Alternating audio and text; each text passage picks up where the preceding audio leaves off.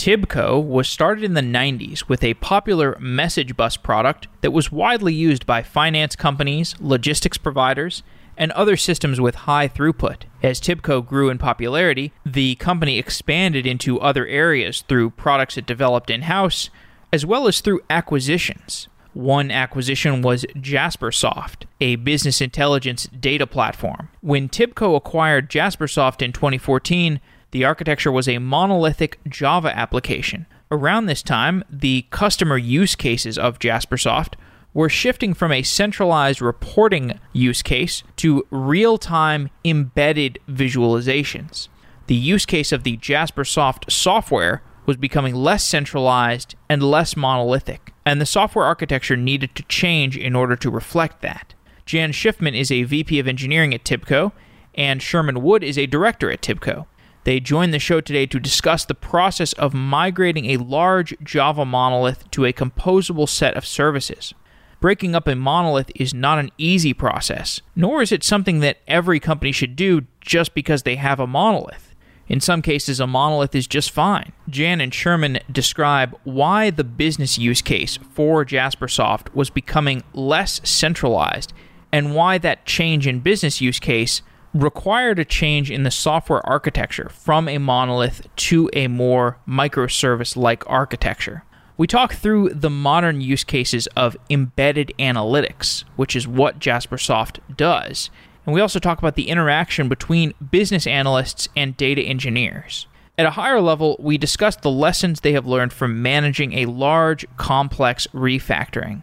This show is useful to anybody who is deliberating how important it is to break up their monolith into microservices because Jan and Sherman articulate quite clearly how the business use cases for their software changed and why that led to a requirement to change the monolithic software architecture. Full disclosure Tibco is a sponsor of Software Engineering Daily.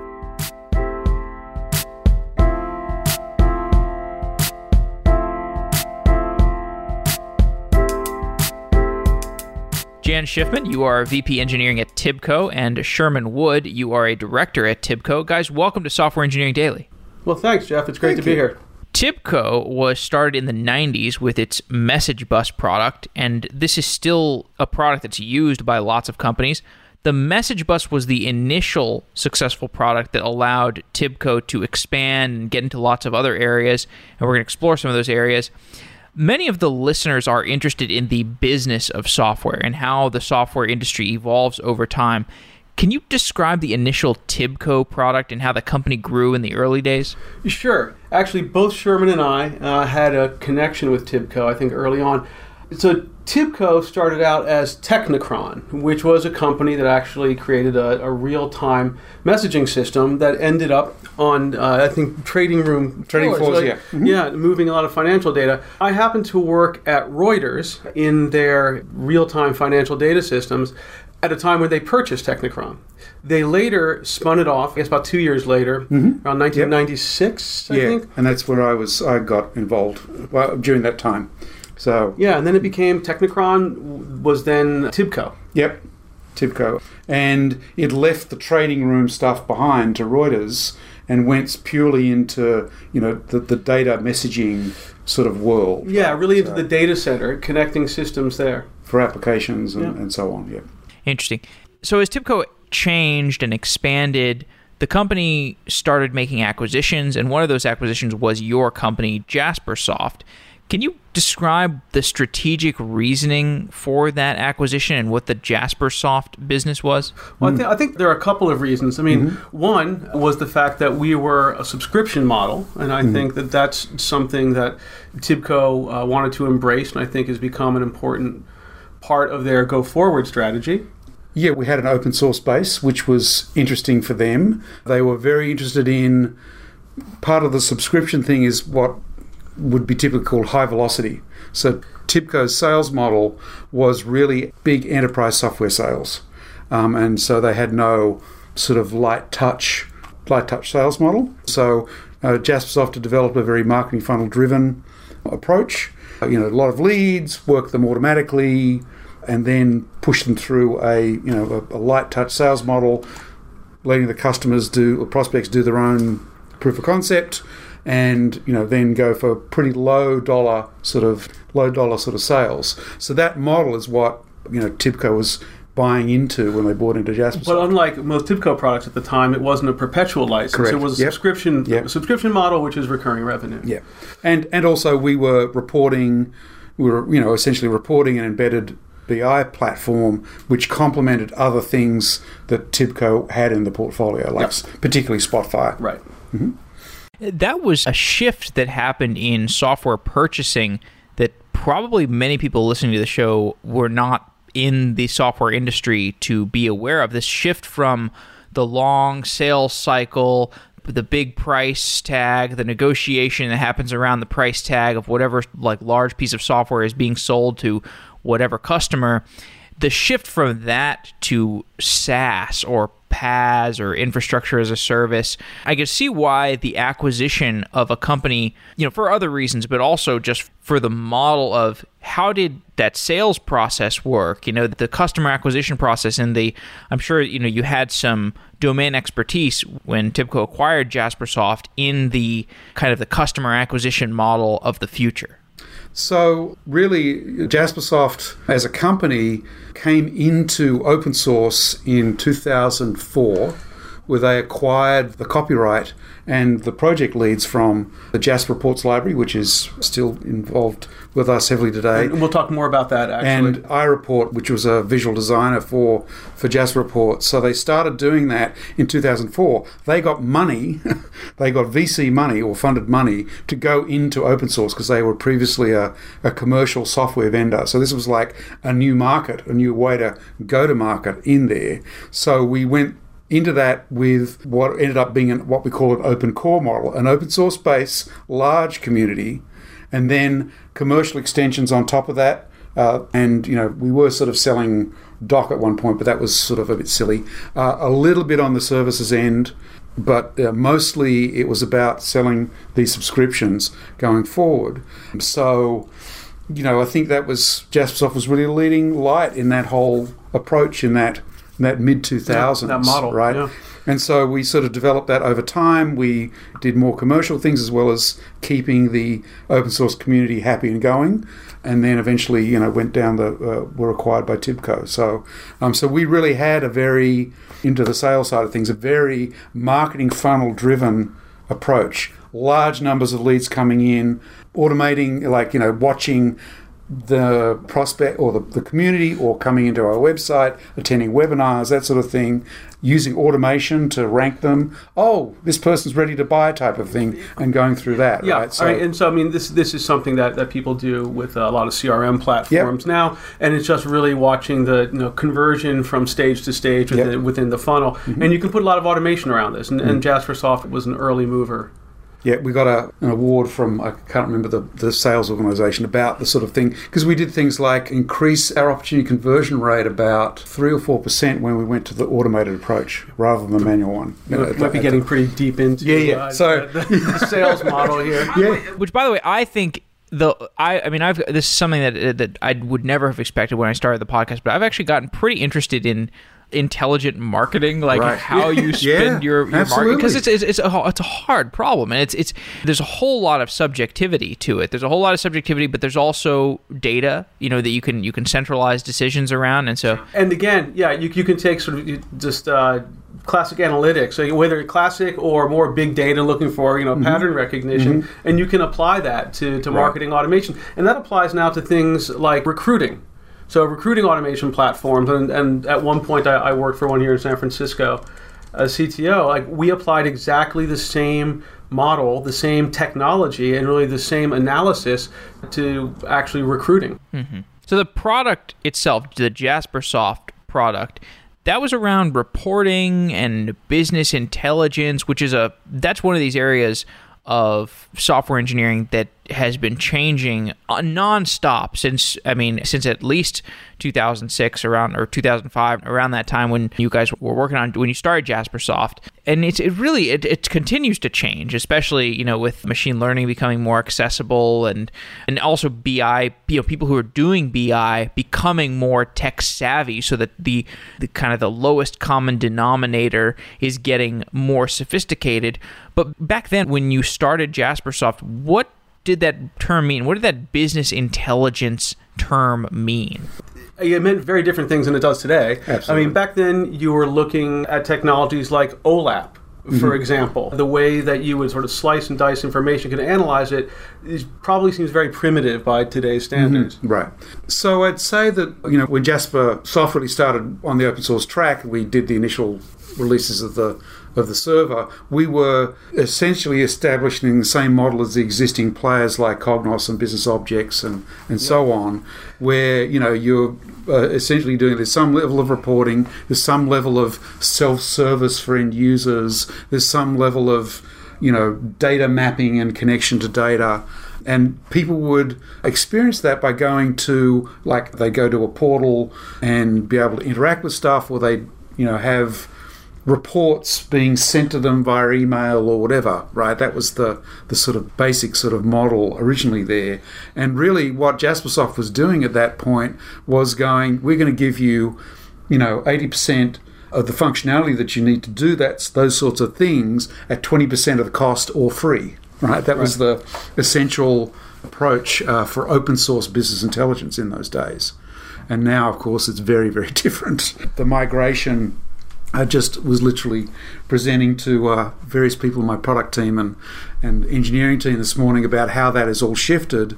Now the focus is all about you know if you look at like the analysis analysis firms like Gartner, Forrester, and others who whose audiences are the enterprise basically. It's all about self-service for with a rich user experience for people to create and interact with data and then sort of go up from there into the various levels of statistical and you know up to the machine learning sort of level there.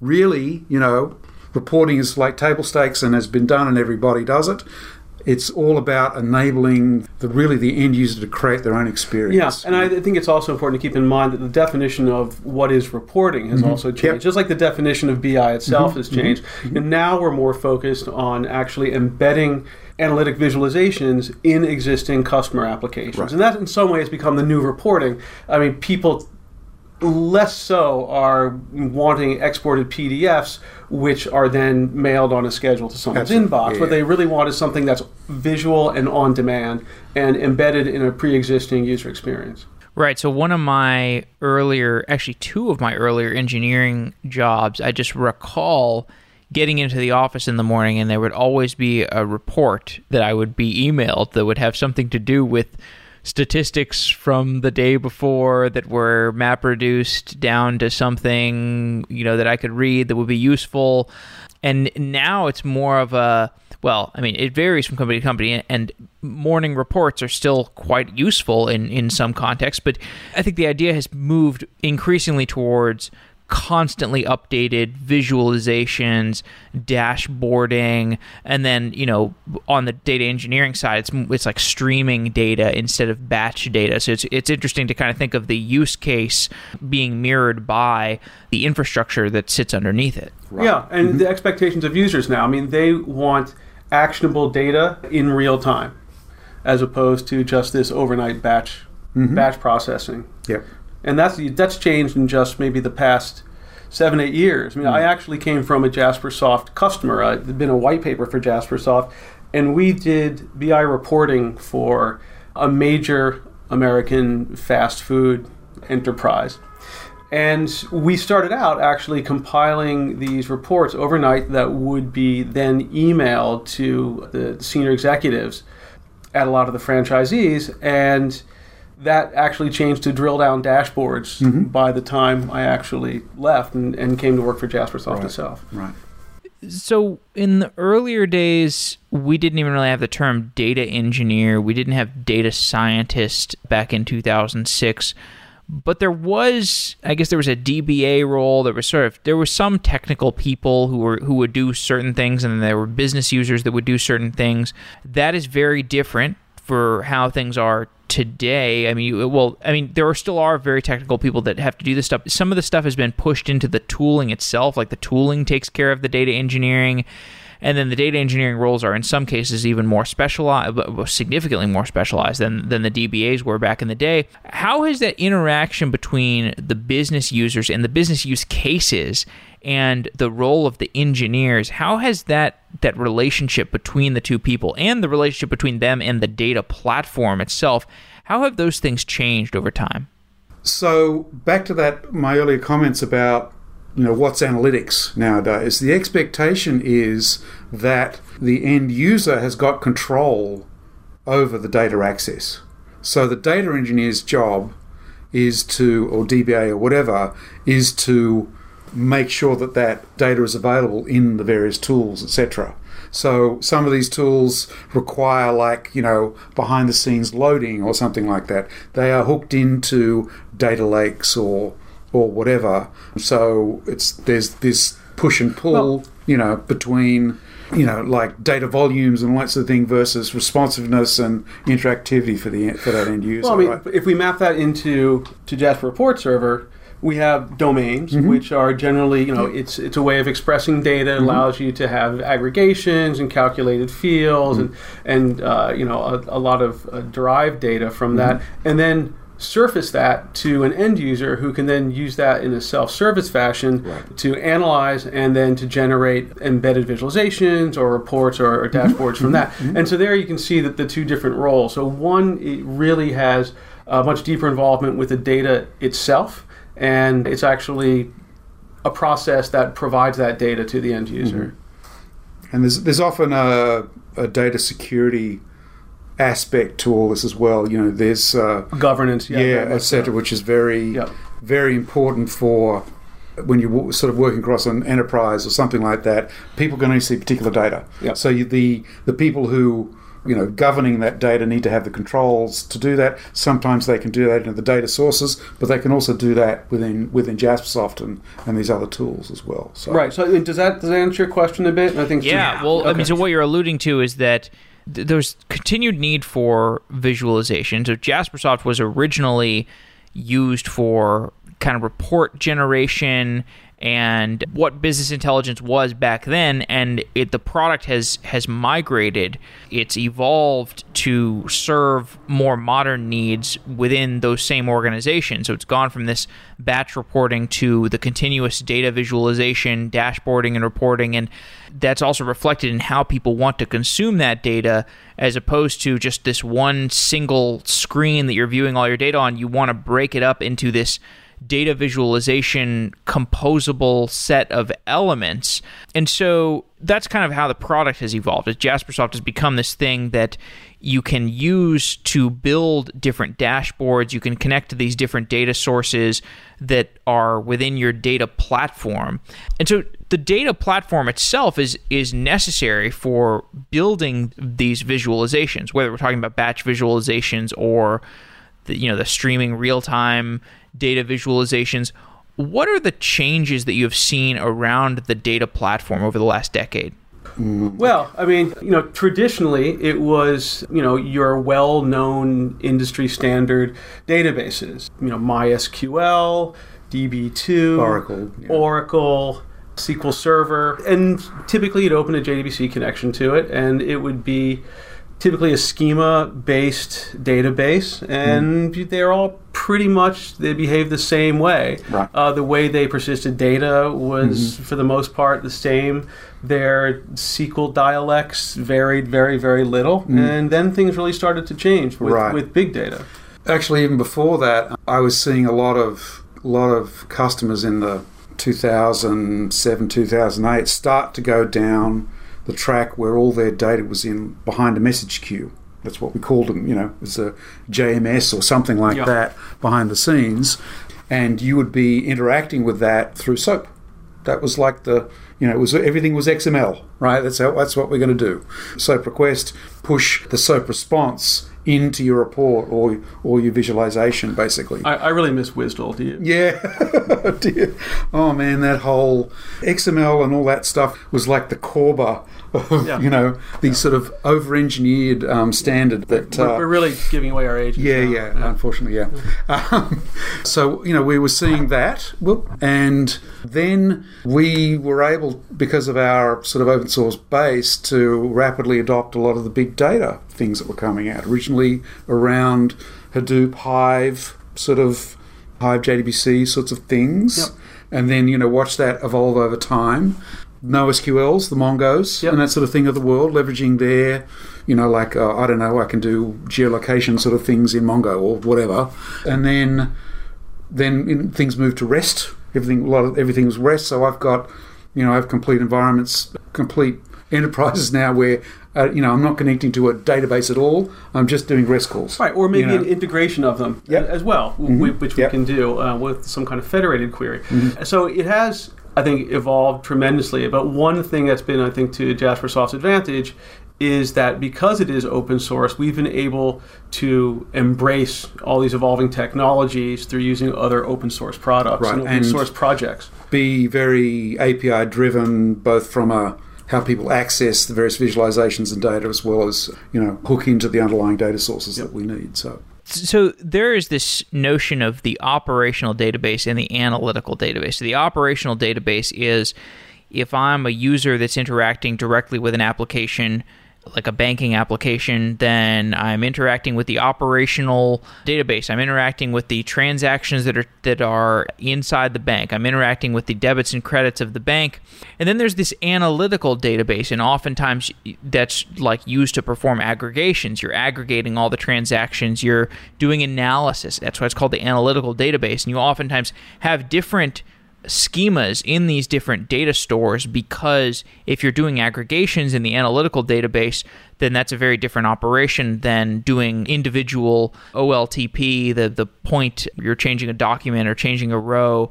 And so you have this ETL job that typically occurs, uh, or ETL pipeline, where data from the operational database is taken into the analytical database in batches, or in some cases in, in streams, or or teed off to both of them at the same time, or models like that. I'm guessing that most of your users are reading from the analytical database, although you can correct me if, if that's wrong. And I'm just curious how the ETL pipeline affects how you think about product development of a uh, embedded visualization product. Okay, so what's happened over time? Well, so, so first off, you know, JasperSoft has as an option in its product suite is JasperSoft ETL, which is a white label of the Talend data integration platform. So, which is great for like, you know, creating that analytic data store that you allude to there.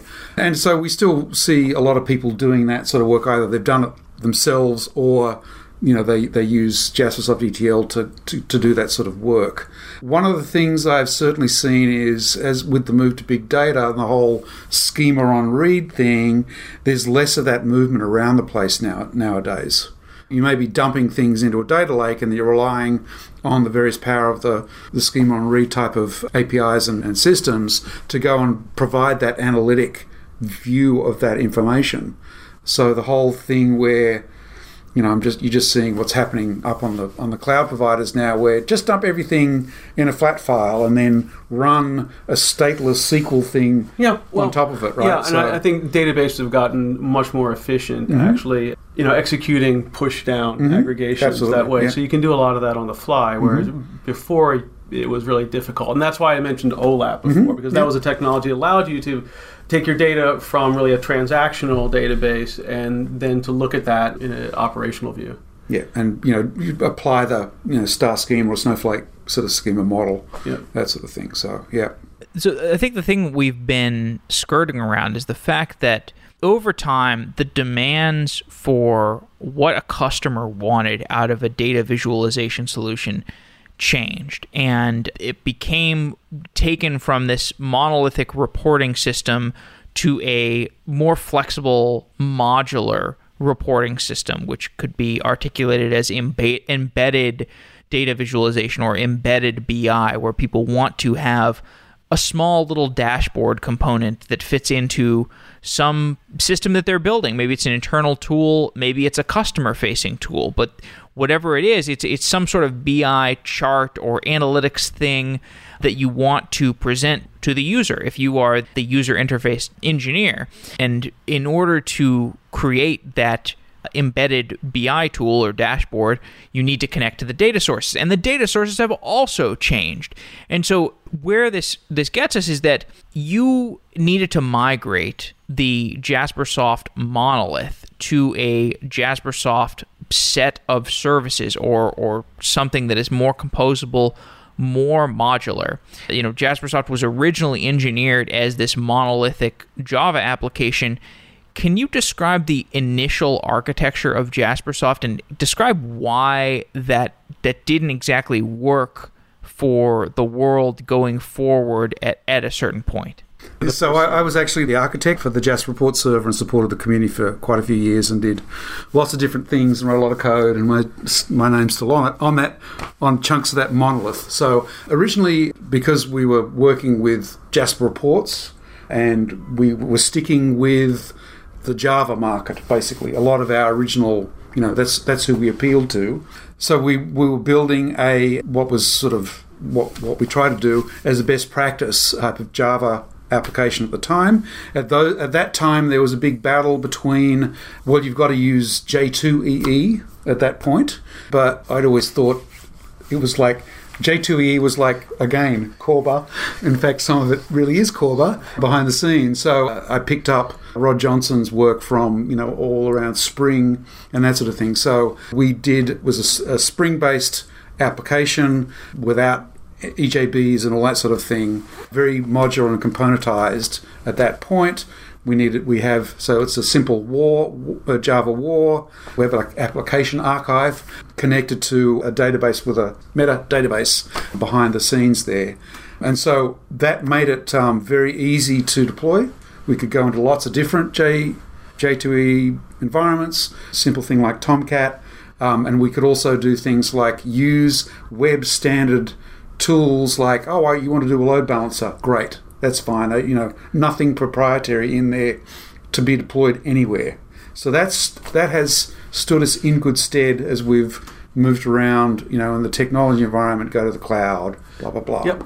You know, now. right. So I mean, I, I think something that really changed the model for us was actually being probably what was the first BI platform in AWS yep. in their yep. marketplace.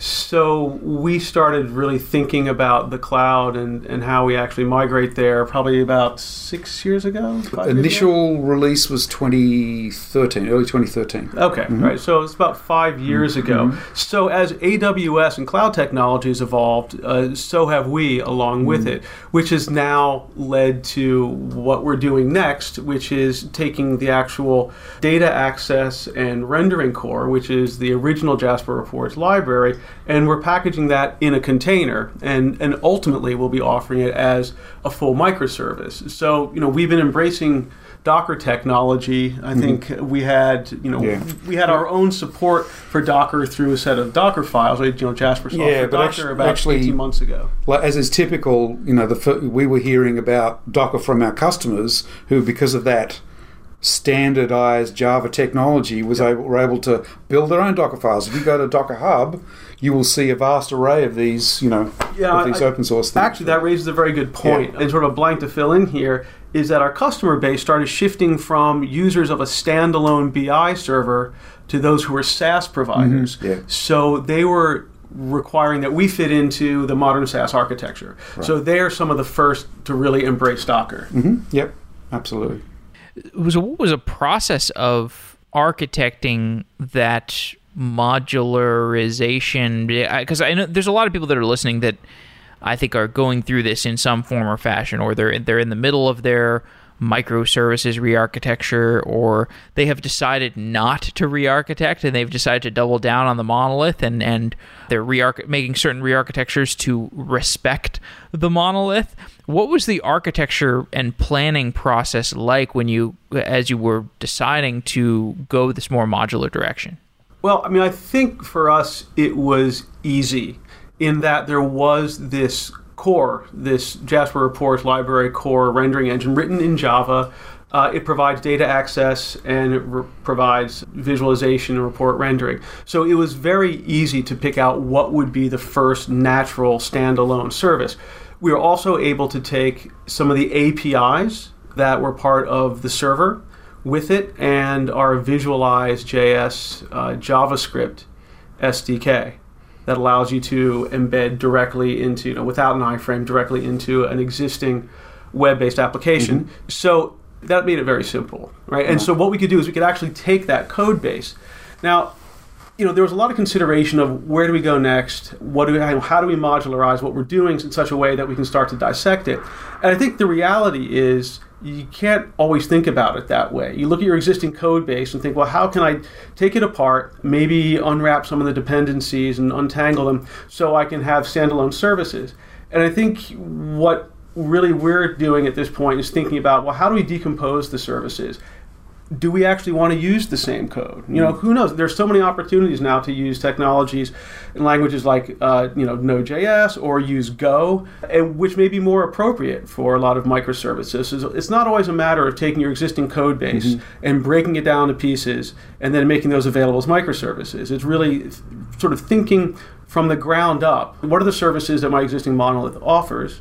And how do I want to render those as, as independent mm-hmm. services? And even some of the services that your application may currently have are really part of the PaaS platform that you're going to launch on. So why would you want to replicate a service that may be part of Azure or AWS or Google Cloud?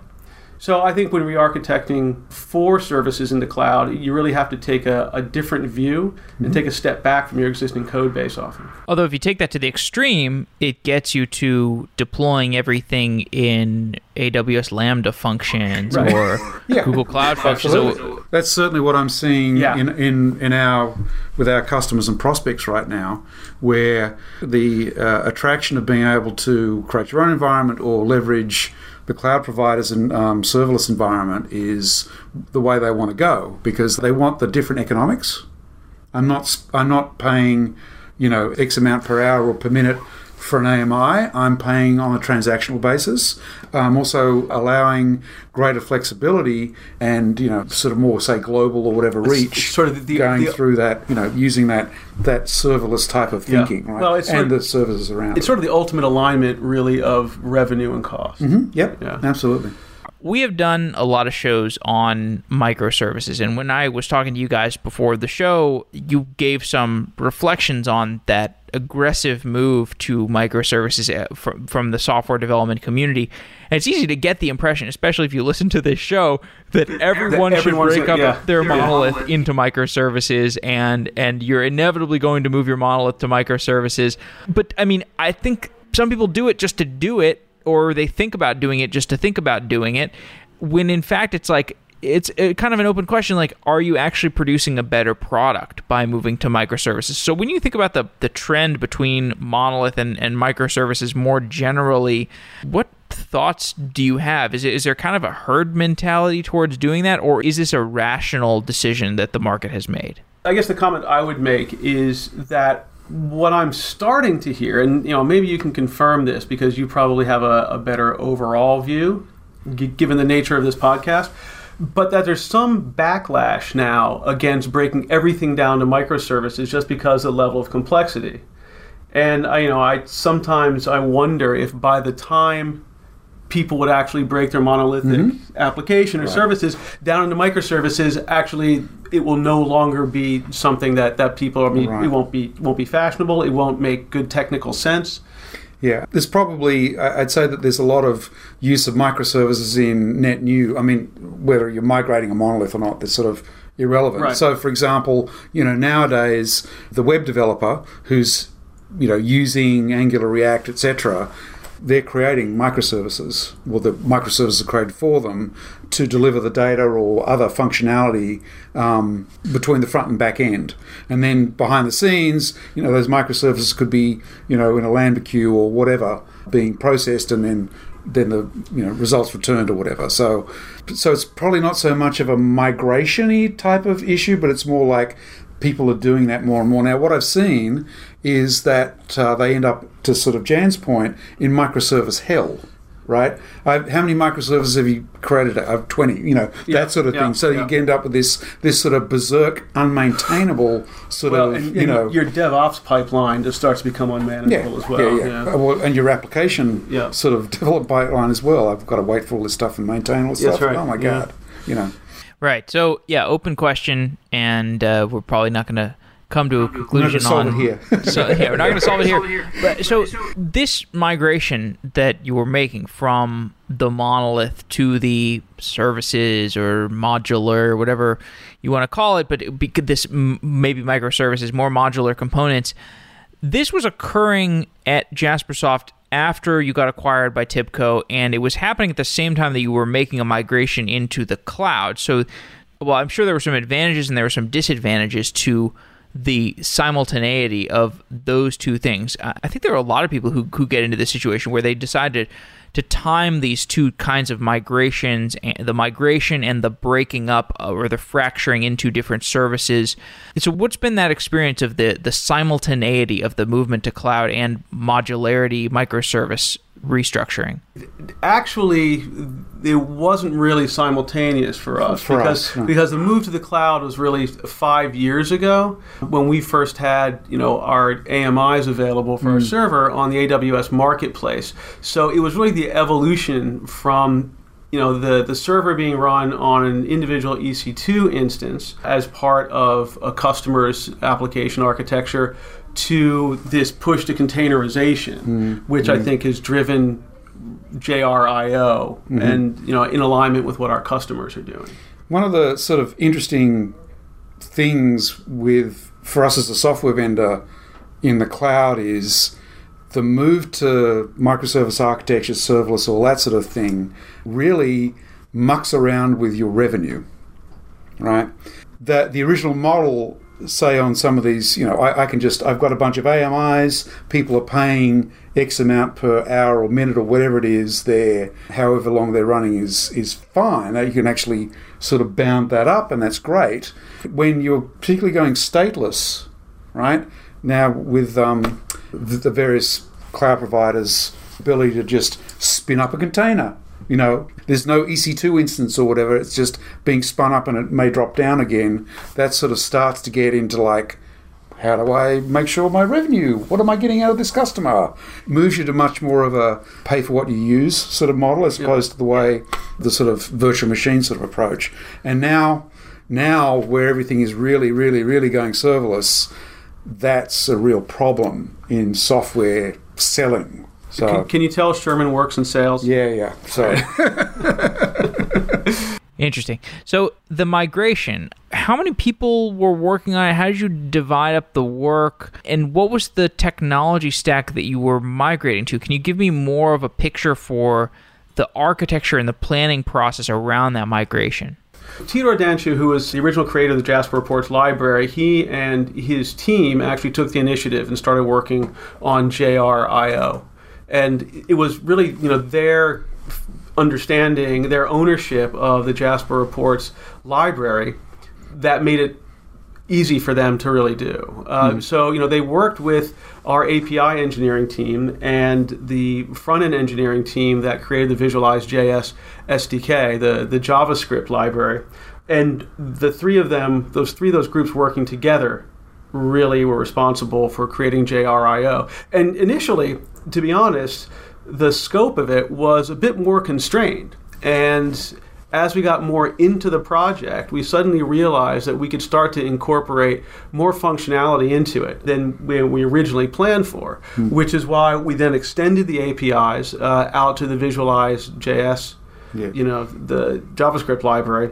And we found that actually we created something that was far more more capable than we hmm. originally anticipated. Yeah. So, you know, the technology stack uh, remains Java right. right? The front end library is JavaScript, although we will be migrating to TypeScript. Hmm. And the actual library itself is Java, and that is served up via Jetty, hmm. right? So the, the idea was to take something originally that was language dependent, which was the Jasper Reports library. And then turn it into something that was really language independent, environment independent. So now you could run this as a containerized service anywhere and integrate it into any environment. So one of the interesting things that we got into was a lot of the way that our APIs work. They are actually conversational. Like, uh, run this report for me. Now give me this ex this export, for example, right? So we actually do have we've got a cache, you know, behind the scenes within the service that the various containers can can all collaborate around. So it's not a you know, one of the things of you know air quotes microservices. Oh, it's all state stateless, stateless. It's like we needed some level of state, so we you know included that that cache within the environment. Yeah, I mean, I, I think it's much more difficult to make a truly stateless service. Yeah, you know, I think that's aspirational. Yeah, and the way that we've approached it is by having shared persistence or a shared cache, where we can persist these things that uh, mm-hmm. that need to be shared across instances, but do need to be persisted. So the product today, you've got actually a number of different products. You've got the open source Jaspersoft software. You've got the APIs. You've got Jaspersoft for Docker and JasperReports.io. What are these different products? How does Jaspersoft like? How do people use it today? Where it starts on the reporting end is the, the Jasper Reports library, and related to that, Jaspersoft Studio, which is the visual designer, where you can create and test out your report, you know, connected data and that sort of thing. So you start with that, and then you've got the Jasper Reports server in the middle there, where you can deploy your reports, and then with the servers where there are a variety of additional services like self-service, uh, metadata layers, the repository, and all Scheduling, that sort of thing. Yeah. And it's where the APIs all basically are sitting. The the REST pieces, the it's what Visualize.js uh, collaborates with and you can you know embed bed screens and that sort of stuff as well. We've got the Jaspersoft ETL as an option. We've got a Jaspersoft ADS, which is a you know enterprise class data virtualization environment. So these other things like really Jaspersoft uh, for Docker is literally just a deployment mechanism for the Jasper Report server. For the entire server. For the entire server, right, at this point. So that's equivalent to like we use a CloudFormation template on AWS, for example, to deploy Jaspersoft onto the into your account up on Amazon. So the JRIO is going to be starting as a very simple, lightweight thing. Yep. Right. You know, really focused on out of the. Whereas Jasper Report server, when it's running in a container, it's it's the full stack. It is that monolith. Yep. And we do see a lot of people out there when they go to that down the monolith route or they've got the monolith, they just get it might be a huge freaking container, but you know, yeah. it's still a big, you know, it's a, it's still in the container environment, and they get all the, yeah. the coordination and that sort of thing around it. Whereas JRIO is aimed out of the box to be that, you know, you're going to be running completely natively in containers, multiple containers yep. doing different things, and we can, you know, people can plug that into whatever they can YAML it, they can Kubernetes it, they can do whatever they want with it, stick it up in EC2, uh, ECS, for example, or you know that sort of thing. So yeah, and when we the use cases are a bit different. So you know, with the actual full Jasper Report server, we have multi-tenancy, we have scheduling, we have again you know, tenancy-based data mm-hmm. governance, and JRIO doesn't incorporate all of those. Really, those things are delegated to the application builder. What JRIO can do is access data and then embed those visualizations directly in a pre-existing context, right? So let's say, you know, for example, unlike the way it was 10 years ago, where maybe you had a dashboard in like a portal-based application somewhere, and that is where you looked at all of your BI, look, you looked at all of your reports. Now we want to embed visualizations that are actionable, right? So eh, within an application in which you're able to actually take action, right? So it's not I'm looking at my visualization, I'm looking at my dashboard, then I'm context switching to another application to actually take some action. We're embedding it within the same app.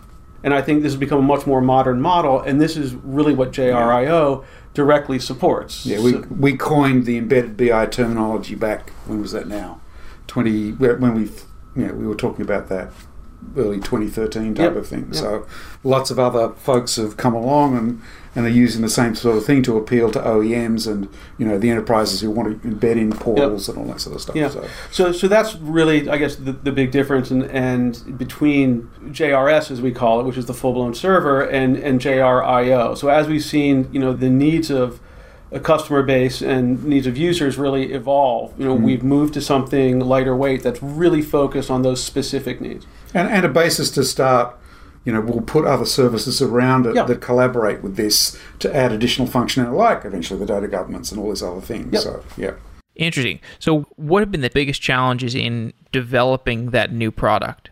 Because this move to a containerized environment is a very technical thing, you really needed to work on the use cases. Well, yeah, right? I, I would agree. Really, how much is enough? How much is really going to be useful to our customers? Right. And I think that's why I saw the scope expand once development was actually underway. And so, you know, we really developed this in a truly agile fashion. Mm. And so we would look at requirements and, mm. and sort of reevaluate what was the MVP for this as we were in motion. Right. And Absolutely. so, and that's how we sort of ended up with what we have Yeah, yeah. right now and expanded it out and really sort of looked at and considered what were the core needs of our customers and aligned what we were building with that. And that collaboration is, you know, the sort of thing that Theodore and his team do. Is like, we think about doing this. Oh, that means we can do that. You know, that, that sort of back and forth yeah, was a lot yeah. of fun. Yeah, Yeah. well, they're they're a great team to work with, and really very very agile. Mm-hmm. They're out really of, uh, great set no, they're all in, uh, they're all in Romania. Bucharest, Yeah, Romania. they are. Yep. Yep. So the planning process it took a few at bats, and but then eventually you really identified the surface area of of what No, you we needed sort to of change. it evolved through the completely through the process. The initial idea was, oh, we'd have some, we'd have this microservice that exposed some REST endpoints, and you could generate just content. Just, yeah. that was it. And now it can do that, but now it can also do the deep deep embedding of the visualizations through the JavaScript API as well. Right, and I think And that that's, that, that yeah. really turned out to be critical. Mm-hmm. So at the time, we thought, well, this might be interesting, and then we realized that without it, its utility was was really somewhat questionable. Yeah. So this was a significant migration. What lessons did you learn around software architecture, around estimations, around just managing a large software project from this significant migration, this this significant refactoring? At least one of the things I'm sure Jan can chime in here is that you needed when you start, you don't know what you're doing, right? So you need essentially like proof of concept time to sort of work out all the knobs and dials on the thing, and then you come up with like a a candidate architecture, and then you iterate on that sort of stuff. So Yeah. you know, I think that that was the you don't go down this track like with any technology without spending a bit of time kicking the tires, thinking about it. And you know, the Theodore and team did that really well. Yeah, yeah. With us harassing them, you know, that sort of thing. Yeah, So- and then there is a somewhat unique team. But I think one of the lessons we learned from this is as we start to build a set of, I guess, more complete services around it, we have to sort of consider how do they work together mm-hmm. and how do they work alone. So, does it add value on its own? And what does it add to the existing set of services that we have? And and I think we've learned definitely something from mm-hmm. from JRIO mm-hmm. just because mm-hmm. the, the scope expanded and we sort of realized this was really going to be the the MVP for it. And, and we weren't really sure at the beginning. But I think as a result of that, some of that experimentation has taught us lessons that we'll take to the rest of the services that we Yep. develop. Yep. Cool. So when you think about products, the data visualization layer has changed rapidly in the last 10 years, and same with data platforms. And it will undoubtedly change again in the next five or 10 years. What other predictions do you have around how this interface between users and data is going to change? Well, I mean, I think we've already seen some of this, and, and I think the Sherman sees this with, with prospects and customers all the time. It's gone from having more can visualizations, ones that, that you can, you know, perhaps style, to I really just want some data because I've got my own visualization library. And they want to be able to, to easily just get back data, maybe perhaps as JSON. Like I don't want the the complete embedded visualization. Uh, or maybe I want uh, just a partial visualization, and I want to augment that with my own, whether using D3 or you know. Right. or any other library. So that's making things go down to say a more technical level, but I think it's also going up the other way to people are expecting a richer information experience and the tools and platforms that give them that are the ones that are basically going to win. So how do I, you know, I've got some I'm not just looking at, say, operational data anymore with some light sort of KPIs. I'm really looking at more of an analytical type of model here that's looking at my process, my business, whatever. And that's people want to get that, you know, increase that value out to their say themselves internally within their organization or for a software vendor or SaaS provider to say I need I have richer and richer analytics going out to my customer base and we've seen that you know we've, we've done the sort of analysis to see the software vendors who really go for that more analytic end they're able to charge more it's more valuable you know that sort of thing so I think for us as most majority of our customer base OEM Jaspersoft. I think you know our ability to help them get there because they may not have that skill in house. I think is going to be pretty critical going forward. Okay, well, Jan and Sherman, I want to thank you for coming on the show. It's been really great talking to you about this migration and data platform and data visualization. It's been a really wide-ranging conversation. Great, thank you very much. Well, thanks, Jeff. And I also just want to say what a pleasure it is to be on your show. I've been a big fan of your podcast for a number of years, so it's oh. it's it's a real pleasure. Cool. Thank you. Really appreciate you listening, and maybe you can give me some feedback on the show afterwards. I'm always looking for ideas or improvements to make. I mean, this. I think this was a good conversation. You you brought a lot to it, and I had fun. I don't know about, about Absolutely. You, guys, you know. Awesome. Wow.